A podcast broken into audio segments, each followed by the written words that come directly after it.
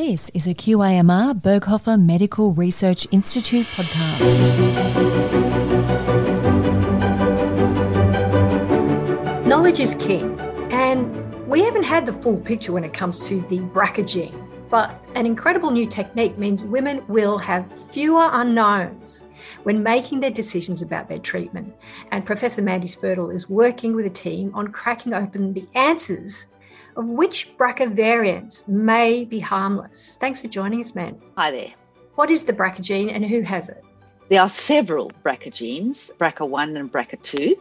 Sometimes people call them BRCA1 and BRCA2, and those are the two most well known breast cancer susceptibility genes.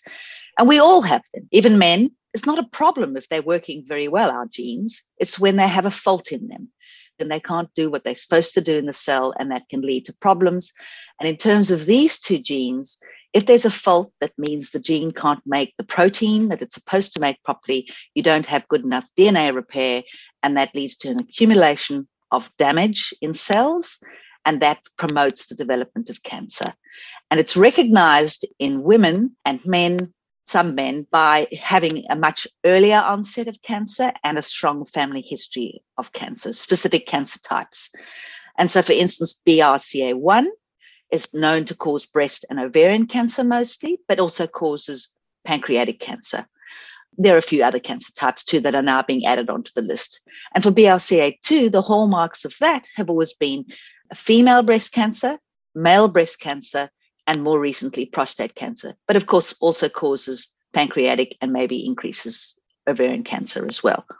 That's the sort of background to the genes. And what's really good thing to know about this is although it's obviously a horrible thing to have a fault in these genes, if you do have one, it can be helpful to you and your family members to know about it because it means you can take measures to decrease your risk.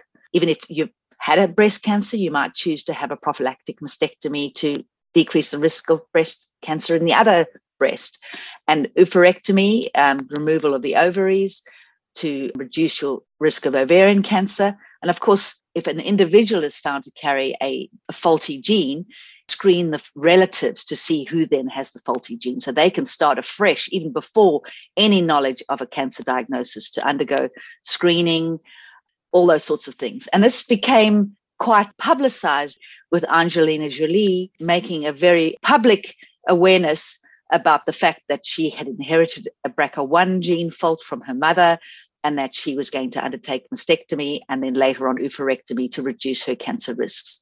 Individuals who have watched their family members suffer from cancer obviously much more motivated to take these sorts of actions. That's, I guess, the reason why we undertake testing of these genes is because we know we can do something to help individuals who have the faults. Even a greater motivation more recently has been that these BRCA genes have a particular type of damage that they cause when the protein doesn't work.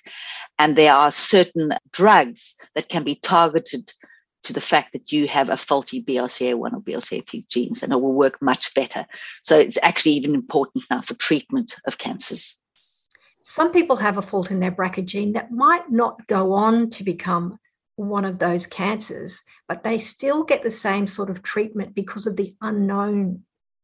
Well, yes, let me just clarify. So, some faults or changes in the genes are really easy to see that they actually will result in a faulty protein. Other ones are just changes. I wouldn't even necessarily call them faults, they're just a change. And so, my job is really the puzzle of which of these variants will go on to create a faulty protein or stop a protein from being made at all, and which ones are just harmless. And that is important because it's been found that surgeons, I don't want to point fingers at surgeons, but there have been several studies that have shown that women who carry a variant of uncertain significance, that's what we call them, tend to be overtreated compared to what they should be. They should be treated based on their personal and family history because that's what will define their personal risk, not the variant. If you don't know what the variant's doing, you should just take it out of the equation. But that, unfortunately, is not what has been happening. And so it's really important to try and find out what's happening with these variants. Hmm. You and your colleague have found a way to get more data to give women more information so that they can find out which of these variants might be harmful. It's information you don't have at the moment, but the information is there, isn't it? Yeah, so knowledge is key to most things. And with these variants, although 10% of tests generally return what you call a positive finding, if you've selected your individuals uh, according to the right characteristics, that's sort of hit rate you would expect. I will find a proper fault. But unfortunately, another 10% will have these variants of uncertain significance. Although that sounds like a lot, which it is, they're individually very rare because that's what makes them uncertain. If you had a lot of information about them, they wouldn't be uncertain. So they may be found in, you know, one or two individuals in the world. You'd ha- literally have to scour the world. And that's what I do. I run an international consortium where we literally ask all our friends all around the globe for information about up to five, ten families, maybe on a particular variant, and we pull it all together and then try and see if we can solve the problem about whether that variant is harmful or not. And so the other type of data that we can use is what's called population data information on how frequent a variant is. Each population may have some variants that are common and other variants that are rare. So you may find some variants are common, say, in African Americans or in Africa, but not in Saudi Arabia. And some other variants may be common in China, but not in Australia. If you look at each of those populations separately, you'll be able to say, well, if it's that common in China, it couldn't possibly be causing an increased risk of cancer, even though I've only found it in two patients in Australia. It's just chance I found it in those patients, and I shouldn't be worrying about those variants because they're too common. And that's really what we did in this study. We took a type of software, and this is through my colleague Melissa Cline, who's brilliant at these sorts of things. She took her little bot and sent it all the way across to our collaborator in Japan, who was not allowed to share individual level data with us, and got him to run a program there to count up how common different variants were in his Japanese population. And we could look to see which ones were found in women with breast cancer and which ones were found in individuals without cancer. And then we could compare that information and say, well, these variants are so common in Japan, they couldn't possibly be causing breast cancer the same as our average barn door faulty BRCA1 fault. Japan couldn't have shared that information with you before because of these rules. Because of the software and the technique that Professor Cline came up with, you're able to extract that information without breaking any privacy laws. Yeah, this is really important. And in fact, the laws about sharing data have changed over time. And in Europe, the laws have become very strict over the past few years, so much so that, as one colleague of mine said, Mandy, I can't send a pedigree to the hospital across the road. However, what he could do is analyze the pedigree, put a number on it, and say, I think this variant does or does not track with disease. This is the number, and then send that to me. And then we can combine for all the families that have a certain variant what is the population frequency? What is the number that describes whether the variant segregates disease? What are the tumor features? Do they look like this variant could be causing a BRCA1 related cancer or not?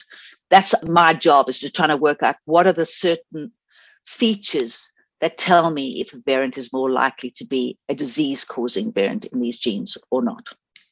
The bot started with your colleague in Santa Cruz bot went over to Japan, reached down, got information that was de identified and not personalized in any way. And then the bot traveled all the way to QIMR Berghofer, and you and your colleagues were then able to do the work on that data to make it make sense so that we have more information on which of those variants will not go on to cause problems. That's exactly it.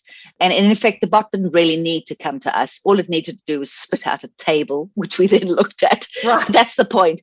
I could get a nice table that I could understand. Melissa Cline could work on her wonderful bot to do the analysis. And our colleague Momo, which is what we call him, that's his surname, but that's also his nickname. And Momo could check to see whether the bot was working properly because he was allowed to look at the data. So he could say beforehand, I know this is the frequency I expect for this variant. Let the bot calculate it. ah, yes, it's giving the right answer. Therefore, I can just send the summary information back to Mandy.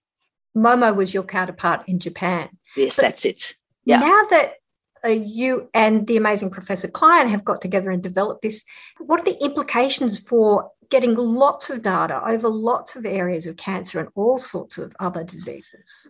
Well, this work fits under the umbrella of the Global Alliance for Genomics and Health, which is rather a mouthful, but it's mm. an international global organization which is all about data sharing, trying to make sure people can share data in a safe, ethical way for the better of health.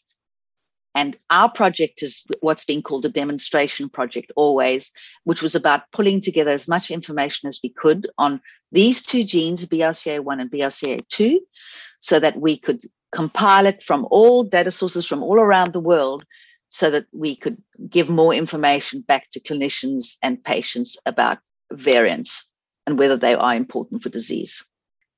What you're looking for in this data and what you've found is diversity because you've been able to look at certain populations in the US and certain populations in Australia. But the more diverse your data, the better your information will be, and the more we will know about all sorts of genetic variants. That's true. And we get slightly different answers from every different data set. And that's why bringing together different data sets helps us decide whether the, a variant is more likely to be important or not.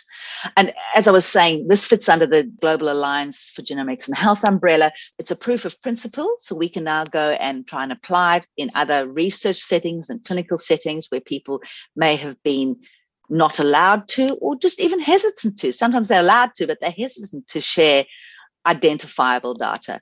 It also takes away the need to have all those nasty things like material transfer agreements. You don't actually transfer real data, you, you're transferring summary data. So it's more a collaborative agreement if you need it. Just to digress, it does mean it can be applied to other diseases. So by showing that we can do this, maybe the way the questions would be asked might be slightly different if you were, say, looking at a psychiatric disorder, but essentially anything where you know the question you want to ask and you can say, Can you summarize it for me in a way that I don't need to know person's name, date of birth, age? You maybe have an age bracket. Do they have a particular condition or not? And do they have a variant or not? And then sum it up for me so that I don't, there might be five people there, but I'm not going to be able to separate out those five people. You just tell me how often I've seen it. Is it the general population that we need to convince about not being afraid to share data? My experience is more that lawyers might be more scared about sharing data than people. It depends. In my experience from doing genetic studies, particularly if you're talking about someone who has a health condition, they are very willing to share data. They want something good to come out of the fact that they have a health condition and to solve the problem for themselves, maybe their sons and daughters or their relatives. They would like to see something good come out of them being involved in a study. The general population, maybe less so, you know, because what's in it for them?